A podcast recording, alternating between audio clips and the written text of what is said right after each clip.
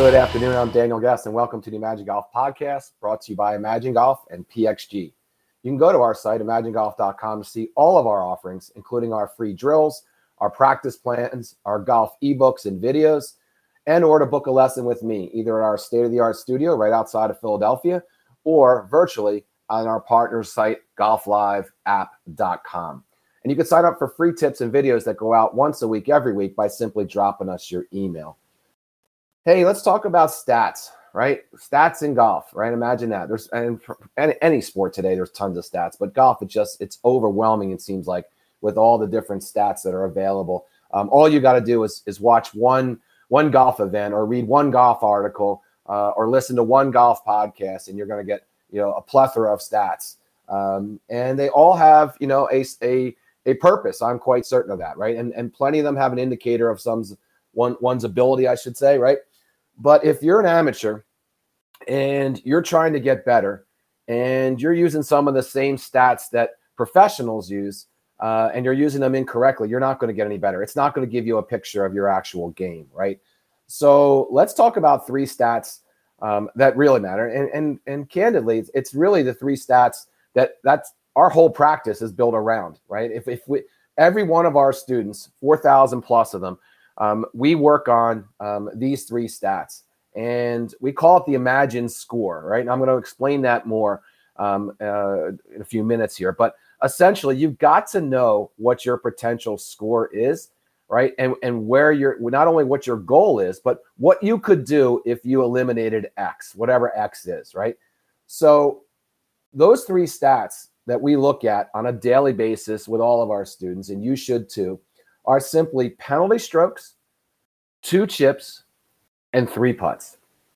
Let me say that again penalty strokes, two chips to the green, and, and three putts. If you just looked at those three stats and kept uh, a record of those, all right, uh, on every round that you play, and try to get better at those three things, you would lower your scores significantly. Significantly. Forget greens and regulation. Forget fairways and regulation, right? Just worry about those three stats, all right? And if you added those up after every round, and let's say you got 13 and you subtracted it from your score, right? That's your potential or your imagined score. That's what you could shoot without really changing a ton in your game, right? Except getting better at those three things, right? So you, you don't you don't have to work on your swing as much as you may think you are. You don't have to how you do. You don't have to go to the driving range and be a range rat, you know, every day, four days a week, whatever, the numbers are. You have to improve those three things, and we're gonna we're gonna talk about those right now, and and, and what you can do um, to improve those things right away, right? The first thing is you got to start tracking them. All right, so every round you got to track them every student that we work with, when they come in, we ask them, hey, how, how's it going? How'd you play? What was your score? What was your magic score? Right. And if they're not tracking that, it makes it really hard for us to to really get their game dialed in like they want to. We can, of course, we can make their swing better and more efficient, no doubt about it. But they've got to know those numbers. All right. That gives us a picture as an instruction firm or as an instructor, I should say, that gives us a picture of what we need to work on the most. And ultimately, that's what it's all about, right? Reducing your score and having more fun. All right. So, and by the way, th- these three stats, you, you, know, it doesn't matter what level you're at, right? You could be in the hundreds, you could be in the 90s, the 80s, or even the 70s. These are the most common um, challenges for every golfer at every level. So let's start tracking them, right? Um, penalty strokes. Let's start with that. Penalty strokes is defined by any stroke, right, that cost you another stroke. So it's not necessarily just a traditional um, nature of a penalty stroke where it's out of bounds in the water, you know, unplayable lie, all that stuff. If you hit a shot and it goes underneath a tree, as an example, that's a penalty stroke. If you hit a shot and it's uh, obviously it's out of bounds, penalty stroke. If you hit a shot and it's an unplayable lie, again, obviously it's a penalty stroke.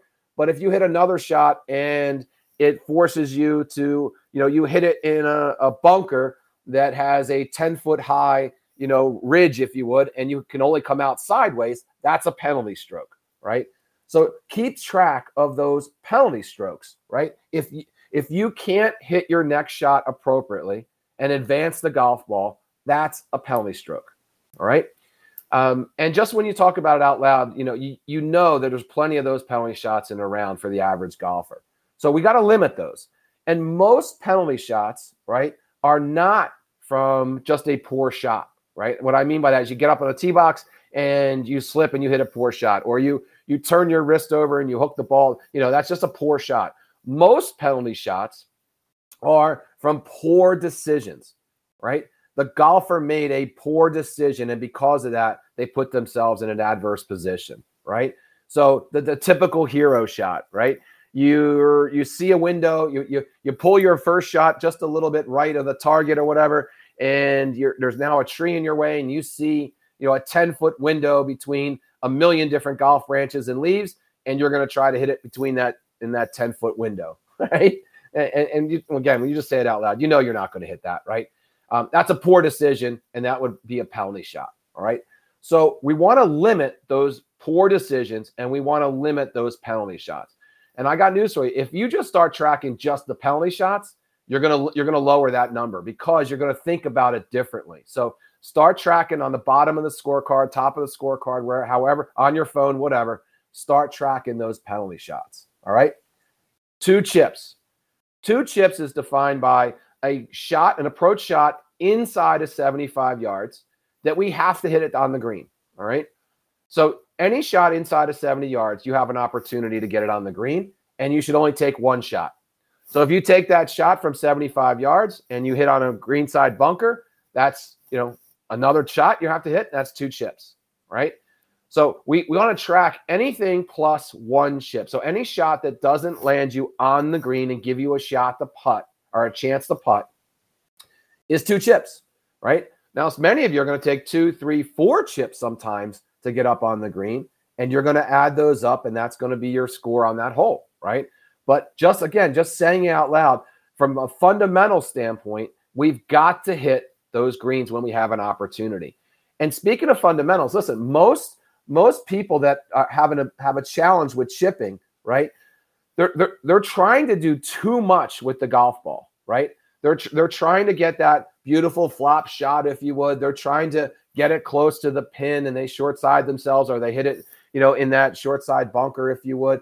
Um, th- that's the majority of people, all right. And then there's a, the next level is people that just golfers that just don't know what to do. So they get up there and they fundamentally they don't have a plan, right? They don't know how to chip and they just grab their pitching wedge because it's a inside of 70 yards and they take a regular shot and have at it, if you would. So um, it's usually one of those two things when I when we do playing lessons with individuals. They're either a, like I said, trying to do too much, or fundamentally they just don't have a technique um, and they're just you know gripping it and ripping it and hoping they get it up there on the green. So and obviously we can work on both of those. Okay, but track those two chips, and then the last one, three putts, and that includes any time you have a putter in your hand. So if you're 20 yards off uh, the green, but it's really short. The fairway is really short and you're putting it, that's a putt. So anytime that you have three putts, right, before that ball gets in the hole, you're going to be tracking that, right? Three putts are normally caused, believe it or not, not by aim, right? People say to me all the time, "Oh, I can't read the greens. My aim is terrible, whatever." And then I I go play with them, and they're hitting the the, the putt ten feet past the target, right? That's not aim, that's speed, right? So most individuals, most amateur golfers have a bigger problem with speed than they do with aim, right? So, eh, or than they do with green reading and all that stuff as well. Speed is the biggest killer. Okay. So let, let's work on speed first and foremost before we work on our green reading skills and all that stuff, and you'll be a better putter. All right. Here's here's a great drill. Okay. So get on a green, get on a practice green, and measure out 40 feet from where you're starting. 40 feet. So put a towel down, put a tee down, or whatever, but measure 40 feet. And then come back and measure 15 feet from where you are. So where you're standing, you now have two marks, if you would. You have one at 15 feet and you have one at 40 feet. Then you're going to take a bunch of balls and you're going to put the first ball just past 15 feet. Okay. So let's say it's 15 feet, seven inches. You're going to take the next putt, your second putt, and you're going to put it past 15 feet, uh, seven inches. Okay. And then you're going to take the next putt and you're going to put that one past the next, the previous putt, and on and on and on and on until you finally get to 40 feet. All right. Some of you will do that drill and will only take three or four or five putts and you're at the 40 foot mark. And then others of you will end up with 10 putts, 13 putts, or whatever. Obviously, the more putts you can take in that drill, the better you're going to be at reading sp- or, or, achieving a speed um, uh, balance, if you would, right? So we need to have an understanding of how fast we hit every shot if we're going to be a better putter. And that doesn't mean that doesn't matter, I should say, whether it's three foot, five foot, or 10 foot. If the speed is off on any of those putts, you're going to likely miss the putt. So there, that, and by the way, that's called a ladder drill. It's really an easy, easy drill to get better. All right. And then again, just simply add up those numbers. Get your score at the end. So the end of a round, you had three penalty strokes, right? You had five two chips, and you had two three putts. That's 10. You shot an 85. You could have shot a 75. That's your imagine score. That's your potential. Imagine if you could get a grip on those three things, and that would that's what your score would be. All right. And that's in your current skill level, meaning you didn't really improve your swing per se, right? You're improving your course management. You're improving the way that you think about golf. You're improving the decision making process when you stand over a golf ball. You're improving the game of golf, not just the fundamental swing, if you would. Now, we did a whole podcast on stop playing golf swing and start playing the game of golf, right? Once someone grasps that concept, they can get better. I mean, they can score better, right? And, and listen, I, I'm not against working on your golf swing. That's not what I'm saying. What I'm saying is, is that when you're playing golf, play the game, right? Play the game. And this imagine score, this potential score, this this way of tracking, right, what you're good at and what you're not good at should give you an indicator of what you need to work on, right? If you're three putting all over the place, no matter what you do, you've got to work on that right away, right? Forget going to the range and working on your drive. We've got to work on your putting. If you're three, if you're two chip or your two chips are all over the place, right? Meaning you're taking three and four and, and, multiple chips on every hole for crying out loud, or even just you know a few holes. You need to work on that and take a lesson and get some technique and, and know what you're doing. All right.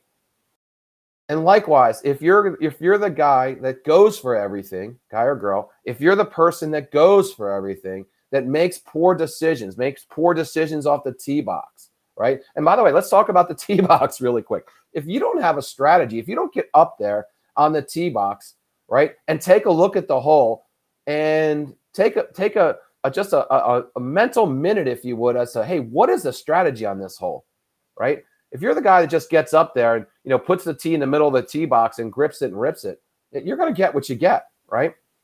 Right. If you're not playing every hole to your strength and weakness, you're going to get what you get. If your miss is to the right and there's water on the right, and you don't take that into consideration, you just say to yourself, "Hey, man, I'm going to hit this straight. I'm not going to hit this in the water." it's not. It doesn't. Golf doesn't work like that. I wish it did. Right. So we've got to make better decisions, and we've got to work on the pieces and parts of our game that are going to help us be better. And this this imagined score, right? This this uh, this way to to track the stats that really matter will get you better in golf almost immediately. Almost immediately. And you can't take a lesson at Imagen without knowing your Imagine score, right? So, I mean, you can in the first lesson because obviously we never met before, but all of our students, trust me, know their Imagine score. And you should too. All right. That's it. That's all I have today. Uh, thanks for listening to the podcast. Thanks for tuning in. Please hit the follow button wherever you get your podcast and be sure, be sure, I should say, to check out our site, imagengolf.com. And you can follow us on all of our uh, social media platforms. And again, if you want to book a lesson with me in our state of the art studio, um, you'll be better for it uh, right outside of Philadelphia, or our take a virtual lesson. Virtual lessons, in my opinion, are absolutely the next wave in golf. We're doing more and more of them every day. Um, it's just as good uh, as a, a lesson in person And believe me, um, I didn't used to think that for sure. So I've come a long way with regards to virtual lessons, but I, I've seen them benefit people significantly, right? Two minute lesson, five minute lesson, 20 minute lesson, an hour long lesson um, through our, our partner, um, golfliveapp.com. And um, again, you'll be, you'll be glad you did. Uh, and by the way, all those um, virtual lessons are recorded. The entire session is recorded. So you have a record of every single lesson that you took, which is a kind of cool benefit. All right. Thanks. And uh, here's to getting you the game you've always imagined.